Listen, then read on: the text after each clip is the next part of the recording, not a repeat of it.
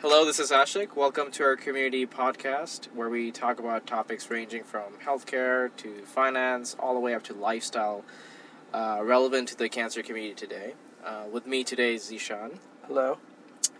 and uh, who's also a dear friend of mine, and he's also a, he's currently a medical student at the University of Sydney, and is on his way to be a doctor in about a year. So, Hmm. so tell me about your experience so far. Uh, I imagine being a med student isn't really closed off from doing some of the real stuff.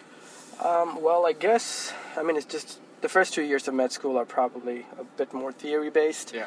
but I think just the past year has been pretty hands on, and we did get to see a lot of things. Um, I got I got to have a lot more practical exposure, I'd say. Right. Yeah.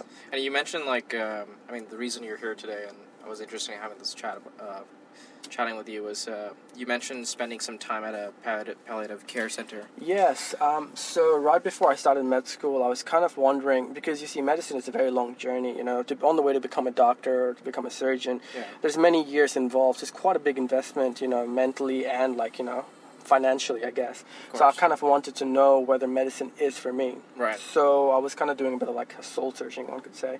So I went to Bangladesh, and I've got a few uncles and you know who are doctors and aunties.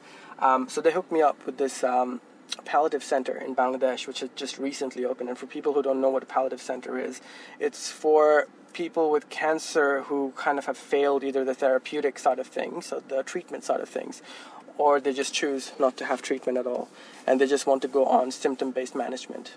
Okay. And I mean, what what does symptom based management mean? So basically, day to day things which cancer patients would, um, you know, based on what kind of cancer they have. So it could be like, you know, just like excessive cough or pains anywhere, you know, management of their pain.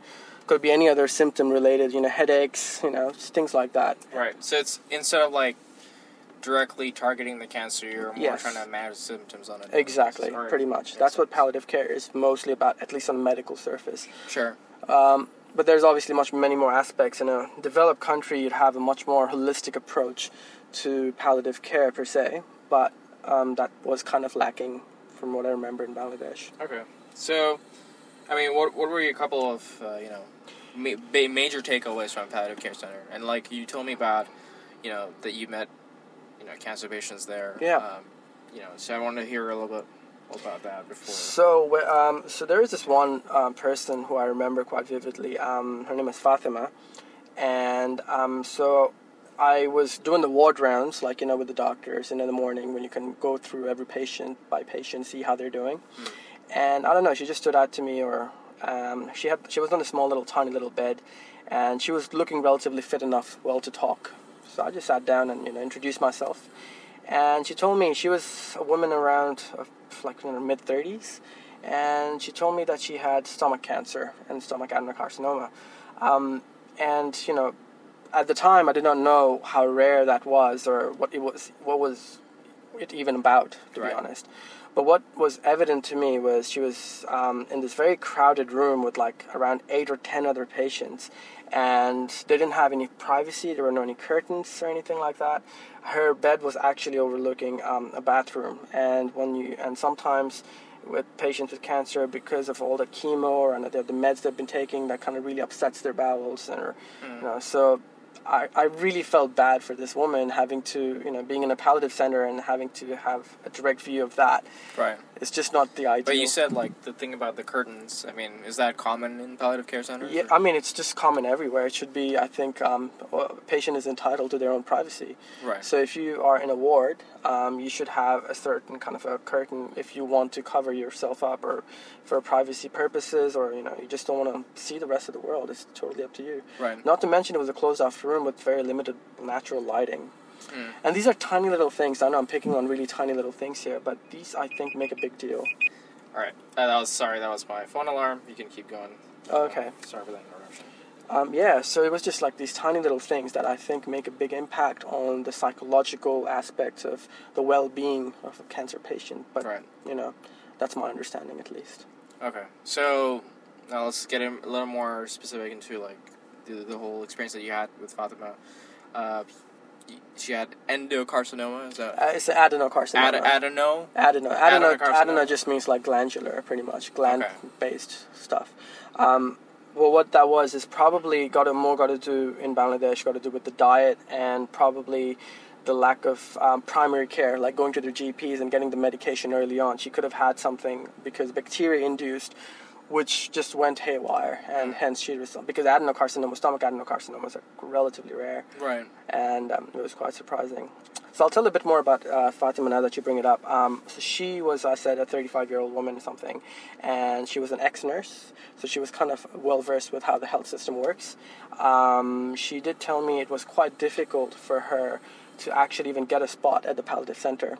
Appar- Right. Apparently, a little bit of bribing went into the thing. That's what she uh, told me. I don't know how true that was, but that I was. mean, how? I mean, like, is it very expensive in Bangladesh? It is the first in Bangladesh, and um, you know, so and if you, if cancer, if the treatment side is not applicable to you, that's pretty much all you have. Mm. And from what I remember, she was an ex-nurse, and once the cancer, once she was given the diagnosis, she kind of ignored it for a year or two after, until it really crippled her. And um, you know, she didn't have the energy. She was nauseated all the time, and she just couldn't go back to work again. So financially, she was quite, it was quite difficult for her as well, Right. and she was not from a particularly well-off family either. So what that meant was her family had to kind of um, you know pay for her bills and look after her, and you know in Bangladesh, how you know they're large families with a lot of kids. So yeah, so it was quite a difficult situation for her, and even to get a spot in a palliative center, which would, one would consider to be like a right of someone in a developed country, but was yeah, she had to fight for it. Right. So, I mean, did you gauge, you know, what were the specific reasons she was at the palliative care center? Like, uh, besides, I mean, it was it because she didn't like? Was it out of choice or? Yeah, yeah, know? sure. That's a good question. Um, so from what I remember is that basically the doctors had told her that it was not curative per se. Her cancer had progressed to a stage where it was not no longer deemed to be curative, and also coupled, by, and even if it was, if they could do something, it would require her to grow abroad. And like I said, her financial situation wasn't that great. Right. And um, if, if I remember her saying, I remember saying that her the reason why she was in the palliative center was because her family, who had been funding her since, kind of told her, in I guess in a nice way, I don't know, that they could no longer help her, Mm. and you know that she was better off looking after herself. And so she took all the savings she had and pretty much, you know, like put it into this whole trying to get into the palliative thing. Mm. There were some kind soul, kind souls around, like you know, wealthy businessmen who helped her, you know, charitable kind Sure. of things. But it was mostly on. She was mostly by herself. But that's but that's so bizarre. Like, um, the fact that you said financial stress was it? Yes. Y- Yeah. So I mean, the fact that financial stress could be like such a something that could be so heavy that could that it could actually make somebody render somebody less empathetic towards somebody. You know. I guess yes, and, that is their- it is quite interesting Right. because you know we can we might you know we're free to speculate that you know Right. living in a relatively well-off position ourselves, Yeah. but I think in Bangladesh it's kind of like survival of the fittest. I guess they have that kind of a mindset. That really surprised me even when I kind of heard of it for the first time. But I just you know the more I spoke to the other patients around, there seemed to be something. There was a you know, when you're diagnosed with cancer and in Bangladesh, it kind of sounds it's like, you know, at the end of story. Mm. They're really not contributing to society, you know, they're just a burden. You know, these were the common themes which I saw playing around at that center. Right. And like you, you said, you'd you'd have conversations with her every other day.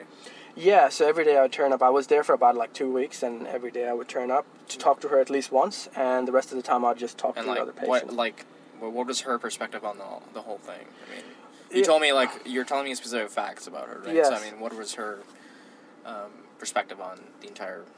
So the very first thing, um, you know, she kept on saying that she wanted to know why this was happening to her. That was her very big question. She she almost broke down once, saying that, and you know, she even mentioned that she was trying to justify. And I think I've seen that even many other times with many of the other patients I've seen with cancer. When they first get the diagnosis, or even a Mm. few months or years into their diagnosis, they often wonder why it was them Yeah. you know, because you just don't think it'll happen to you. You know, you think of, oh, okay, it happens to this person or and someone in the movies, but it just won't happen to you. Mm. And she was trying to find out reasons, and you know, um, and she was from a Muslim background, and um, she was trying to say that I haven't even, you know, been with another man. You know, she was she wasn't married. Um, I haven't been with another man when so many of my other colleagues were, and I was trying, you know, I was being holy and righteous, and she's still just questioning. She was trying to find holes in, trying to justify her luck or her fate, Right. and it's a common thing I see Yeah. amongst. But I mean, but back then you were like, you weren't, you still haven't committed to like a medical degree at the time. no, I right? didn't, and And you know, like, how is a doctor or a regular person supposed to like? Yeah, and to be honest, even to this very day, I struggle with that. I mean, there's really not much of a thing you can tell someone that um, you know when they're trying to answer that question. I think it's something that they, that someone needs to find. You know, you need to find that answer yourself that you have to understand because it will sound very like you know cold if I say that. Look, it's just a matter of chance. Yeah. You know, you know, to someone like you know, yeah, someone in a lab that might sound rational, Mm. but on a human level, that just sounds ridiculous. Doesn't make sense, you know, because that's not how we form connections with other people. Yeah. You know, you, you can't just say that you're just that's just bad luck.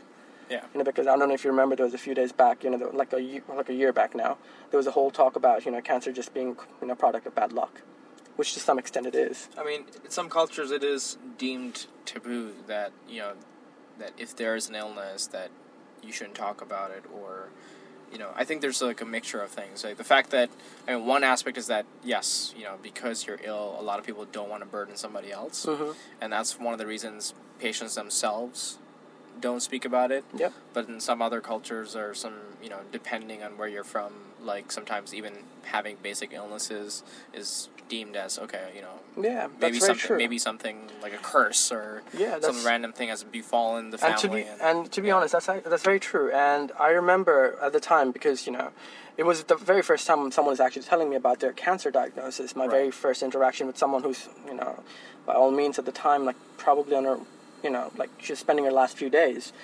and um, I remember one day she was telling me all this and she started crying, and I remember at the time feeling very awkward, and I did because I did not know what to say. yeah I just did not know, you know, because even as a doctor, because doctors naturally tend to have this tendency to want to fix things, okay, Mm. because we like fixing things, right? But when you can't console someone and answer their questions and find reasons, you just feel very helpless. And I remember when she started crying, I kind of tried to change the topic. You know, do you want to talk about something else? I said, do you want to talk about something else? We, we don't necessarily have to talk about this. And she agreed. I later, I later spoke to the director of the palliative center, who was actually a very well learned kind of a guy. And, you know, he told me, like, why did you do that? And I was like, I don't know, like, you know, like I just thought that, you know, that would be comforting for her. I was putting it on her. But the truth of the and what he made me realize, the director, was that it was actually me not being comfortable with death. The concept of death was so alien and foreign to me that my, I was my psyche was trying to reject it, and I did not want to hear any part of it. And I think that, to some extent, that is kind of the mentality shared by a lot of people who have not suffered from cancer. That we don't want to talk about it, we don't want to think about it, and you know, we talk about you know like let's do this, let's fight this, and all of that, just positive vibes, Hmm. but we really don't empathize with them. And I think that's that's an interesting thing which I kind of you know, got from that experience. Yeah.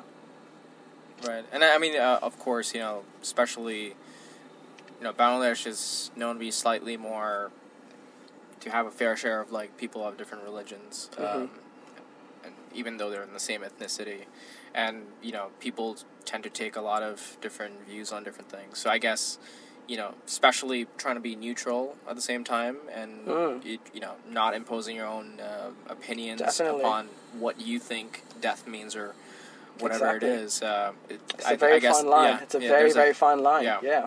Because, you know, on one side you want to say that, you know, and especially with uh, patients who, are, who have kind of lost hope in everything and they're literally ask, coming to you because they trust you and asking you, look, this person has told me this can work.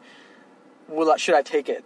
yeah It's a difficult question. It's a very common question posed by patients to doctors. And, and I think the, the understanding, the current understanding is that if it doesn't harm their health, Hmm. They should by all means go for it right whatever comforts them, whatever makes them feel good and gives them some hope.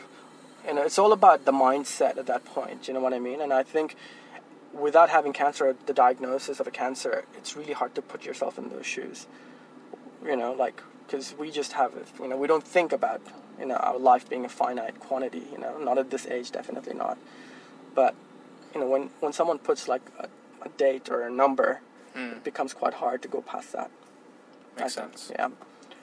So, furthermore on that, so what I remember, so I actually happened to, um, so I remember what she did was um, she gave me a little bit of, right before I left, she gave me a little bit of a piece of paper and it had her name on it, her diagnosis, her address. The reason she gave me her address was she was asking me for some kind of help, you know, financially to, you know, for treatment and all of that. At the time, I spoke to the director about it, and you know, I wondered whether you know I could do something, and contribute. And he's like, "Look, we're taking the best care we could in this, you know, in this situation, and you know, if you want, you can go for it." But I never did. I never ended up sending anything. I was, I was, I was not even a student then. So, um, but something just nags in my mind about that, and I, to this day, I kind of carry that piece of paper with me to kind of remind myself of what I owe to the community, what I should do. Do you know what I mean? Like Mm. it's kind of hard to explain. It's some kind of I feel like I owe something, and I don't know. I should have helped, and I didn't at the time. And you know, I just carry that thing around with me wherever I go, and you know, it's always in my wallet. But I mean, yeah. But now that you've you know had that experience, and uh, now that you're in Australia and you're doing your whole medical degree and stuff like that, I mean, how has your perspective changed so far? Like, I, I see that there are different sides. I mean, with Bangladesh, the palliative care, it's great that they're trying to even do something like that. yeah, It's new and I think it's much needed. Um, in Australia, though, it's very different. Palliative care is very well recognized. There's a lot of trials say that you know the patient's well-being being improved by just being in a palliative care unit because you know once you have that and once your cancer kind of deteriorates, you know to manage it at home becomes very difficult. So palliative care has definitely got its role in cancer management. Um, you know, either be it pain management, nausea, or any other like you know like bowel symptoms, anything it definitely has a role because it takes a huge toll on the family and on the person, obviously. yeah, And you know, and in, in Australia, they're also trying to incorporate mental health as a big issue. They try to incorporate um, mental well-being into um, the cancer care. Um, in the palliative care units, I see that you know they have the psychiatrists talk to them, if they could have counselors come and talk to them. right, They talk about, um, you know, they have occupational therapists if they want to go back to their place. They have people come in and talk to them about, you know, um, whether they want to meet their families and try to organize meetings, outings with other patients, things like that. And I think these tiny little things make a big difference in your outlook and your mental well-being. I think, right. yeah. I guess that's that's fairly helpful. I mean, uh, I, I was after you, our conversation before about palliative care centers. Uh, I did look some up in Dubai. Mm. I understand that it's not like the, it's more aimed towards uh, pa- not necessarily cancer patients, Mm. but the, there's definitely an existence in in this region, uh, spe- specifically in Dubai, um, for anyone who's uh, interested in re- doing that kind of research. Um, Hmm. Now, I also understand that you have another friend who also has had a interesting experience at a palliative care center in Australia. Yes, and I think she'd be able to give you a much more of a greater insight into Yeah. how the system is over there. Yeah. Um, so she is just recently finished um, her um, palliative care rotation, which was for four weeks at Concord Hospital in Sydney, and you know, she, I think she could she she has quite a lot of things she would be able to talk about, things which she has seen, like you know, she can probably I don't know if she will talk about euthanasia and its role because it's actually legal. Yeah. Euthanasia is still illegal. Um, you can obviously have a long debate about that. That's a whole different issue. But um, yeah, she's definitely seen a different side to palliative care than what I've seen. Yeah, I mean that's something I I'm definitely interested in talking about with her. Maybe perhaps in a future episode I can uh, I can have a conversation with her. Per, perhaps uh, something that it was that was interesting to me from the brief uh, understanding and you know what you relayed on to me from her experience was some of the concepts about like how you know a lot of the cancer patients how they perceive uh, you know being given titles. Yes. Um, so a very important Yes. topic. This is something that we were also struggling with when we were building Heroes. Just the whole concept of like the heroes and the, the, the you know is Yeah. Heroes of Cancer Yeah. uh, necessarily the best name to give to your platform? How do people perceive being called a fighter, uh, Or, a yeah. cancer fighter, and yeah, so on? definitely. So that's a very interesting conversation. Hopefully, we'll, uh, we'll be able to have in a future episode. Anyway, thank you for um, taking your time out and having this conversation with Oh, me. no, and man. hopefully, we'll be kicking off some more interviews with people who are also, you know, not only doctors but patients, psychologists, anybody that we can bring on board who could give us some great input. Yeah, that would be really good. I'm All right. looking forward to hearing some more. Yeah. All right. Thank you. Thank you.